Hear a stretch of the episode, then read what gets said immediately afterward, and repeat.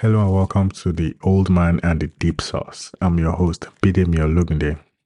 One thing about me is that I'm very passionate about all kinds of creative pursuits, ranging from art, writing, singing, acting, cooking, and lots more.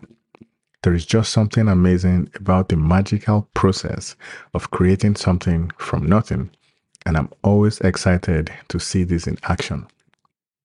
So, speaking of the creative art of cooking, my friends and family know me as someone who would watch a cooking show before a highly rated movie, a TV show, or even my favorite sports team's championship game.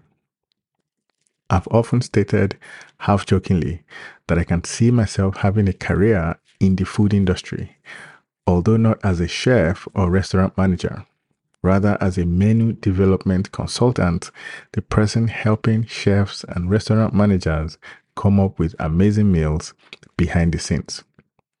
So, having said that, this podcast is a celebration of my years long interest in the creative art of cooking. It is about appreciating how the intricate process of making food is a way to express oneself and also respecting those who pursue their culinary dreams in their own unique way.